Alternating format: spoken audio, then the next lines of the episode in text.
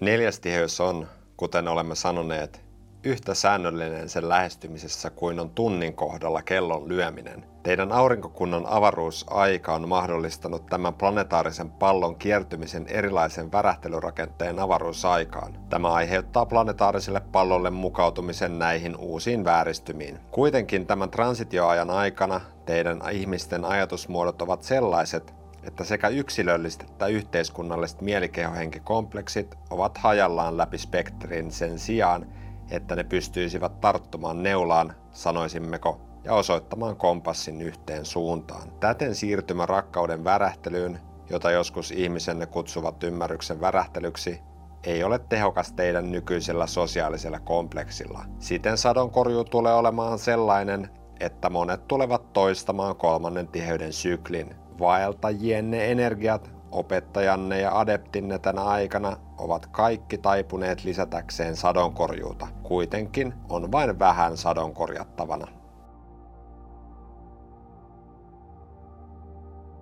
Tervetuloa matkalle neljänteen tiheyteen. Mä Antti ja Tämä on video kolmannesta toista sessiosta Law One, ykseyden laki, yhden laki, raamateriaals kanavointikokonaisuudesta. Jos tämä teema on sulle uusi ja haluat vähän paremmin ymmärtää, mitä esimerkiksi tänään puhutaan, kato meidän perusteet-videosarja. Ja muista, älä missään nimessä usko kaikkea, mitä mä sanon suoralta kädeltä, vaan esimerkiksi metafysiikan osalta tarkastele ja kontemploi näitä asioita esimerkiksi meditoidessa tai muuten omaa elämää eläessäsi. Toipuvana tiedeuskovaisena mä ymmärrän, että nämä jutut saattaa kuulostaa aika hurjilta, mutta mä vakuutan, että jos näihin uskaltaa suhtautua avoimin mielin, niin näistä varmasti saa ainakin jotain irti. Tänään vähän tuhdimpi sessio, tosi tärkeitä asioita ja siksi mä aion antaa enemmän tilaa raan kommenteille. Tällä hetkellä meidän yhteiskunnassa ja meidän kulttuurissa kaikkein hyväksytyin näkemys siihen, että mistä tämä maailma on oikein peräisin, on tämä niin sanottu Big Bang-teoria. Sen kautta meillä on illuusio siitä, että me oikeasti ymmärretään, miten kaikki on saanut alkunsa, vaikka tosiasiassa meillä ei ole tieteessä selkeää ymmärrystä siitä, että miksi tämmöinen räjähdys on oikeastaan tapahtunut. Ensimmäinen tunnettu asia luomakunnassa on äärettömyys. Äärettömyys on luomakunta. Äärettömyys tuli tietoiseksi. Tämä oli seuraava askel. Tietoisuus johti äärettömyyden keskittämiseen äärettömäksi energiaksi.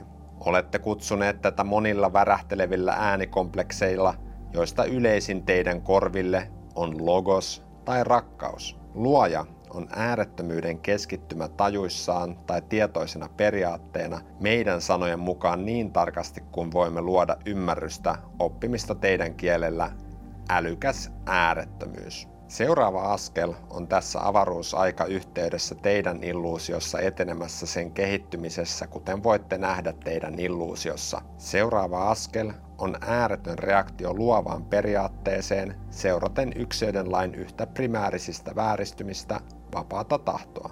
Siten monet, monet ulottuvuudet, äärettömät määrissään, ovat mahdollisia. Energia liikkuu älykkäästä äärettömyydestä ensiksi satunnaisen luovan voiman virtana. Tämä sitten luo kuvioita, jotka holografisella tyylillä näyttäytyy koko luomakuntana, riippumatta mitä suuntaa tai energiaa tutkitaan. Nämä energiamallit alkavat vakinaistaa niiden paikallisia, sanoisimmeko, energian rytmejä ja kenttiä, siten luoden ulottuvuudet ja universumit. Energiat liikkuivat kasvavasti älykkäämmissä kuvioissa, kunnes älykkään äärettömyyden luovan periaatteen eri energioiden yksilöllistyminen aiheutti niiden tulemisen kanssa luojiksi. Siten niin sanottu fysikaalinen materia alkoi. Valon konsepti on keskeinen ymmärtääkseen tämän suuren hyppäyksen ajattelussa, sillä tämä äärettömyyden värähtelevä vääristymä on rakennuspalikka sille, joka tunnetaan materiaana, valon ollessa älykästä ja täynnä energiaa, siten ollen älykkään äärettömyyden ensimmäinen vääristymä, joka kutsuttiin luovan periaatteen puolesta.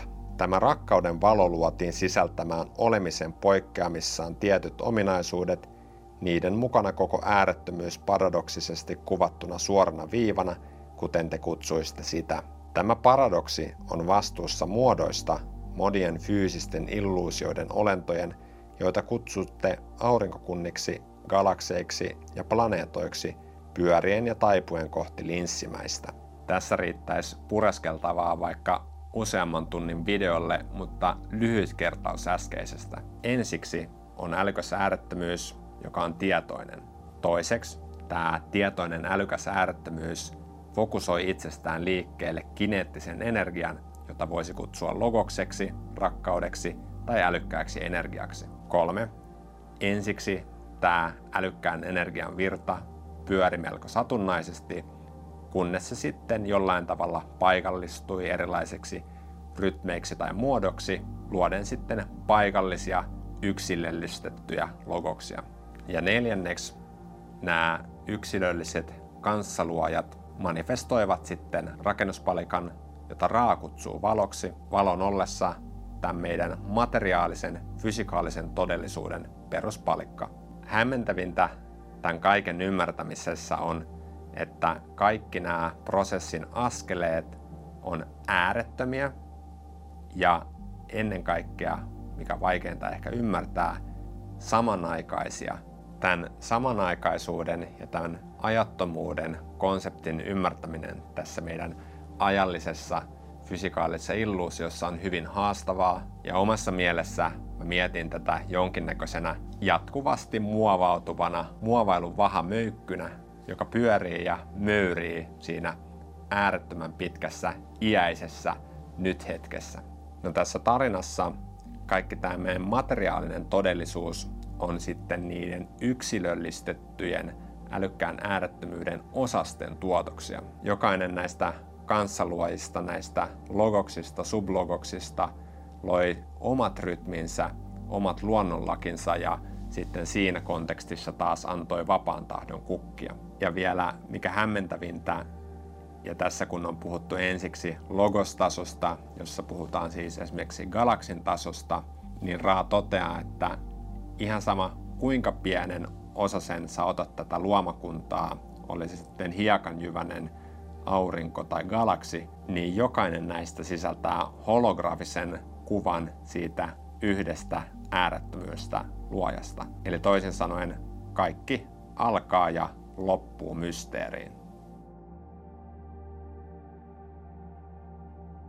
Jokainen askel kokoaa yhteen älykkään äärettömyyden tietoisuutensa löytämisessä. Planetaarisessa ympäristössä kaikki alkaa mitä te kutsuisitte kaauksessa, energia ilman suuntaa ja satunnaisena äärettömyydessään. Hitaasti, teidän ymmärryksessä, muodostuu itsetietoisuuden keskittymä. Täten logos liikkuu. Valo tulee muodostamaan pimeyden kanssaluojan mallien ja värähtelyrytmien mukaisesti – siten rakentaen tietynlaisen kokemuksen. Tämä alkaa ensimmäisellä tiheydellä, joka on tietoisuuden tiheys, mineraalinen ja vedellinen elämä planeetalla oppimassa tulelta ja tuulelta tietoisuutta olemisesta.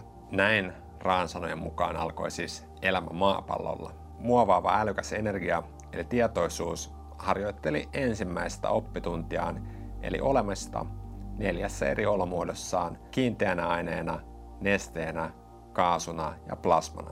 Ja tässä vaiheessa on syytä ymmärtää siis tämän valon, eli tämän fyysisen materiaan perushiukkasen keskeisin ominaisuus.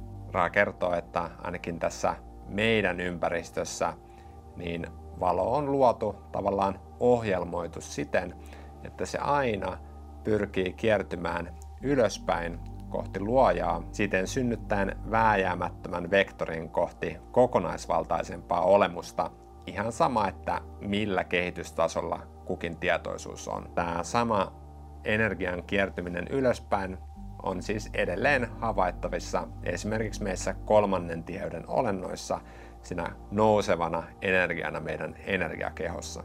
Ja tämä sama mekanismi puskee niitä ensimmäisen tiheyden olomuotoja eli esimerkiksi jotain kiveä sitten kohti kokonaisvaltaisempaa olemusta, eli toista tiheyttä. Ja toisen tiheyden keskeisin juttu on siis kurottaa kohti valoa ja pyrkiä kohti kasvua. Tämä evoluutio tietysti johtaa lopulta siihen, että tämä toisen tiheyden olento kurottaa kohti sitä kolmannen tiheyden itsetietoisuuden tasoa.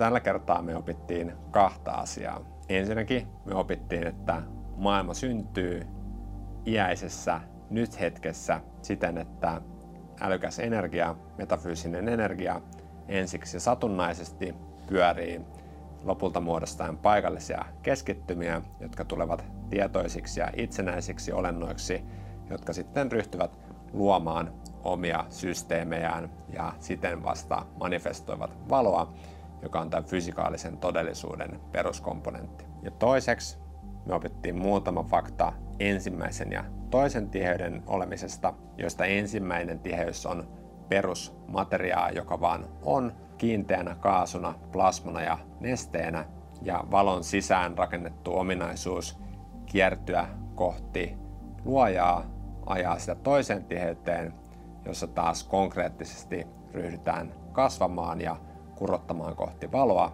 Tässä kaikki tällä kertaa. Kiitos kun katsoit. Toivottavasti sait jotain irti. Kerro mitä tykkäsit. Moi!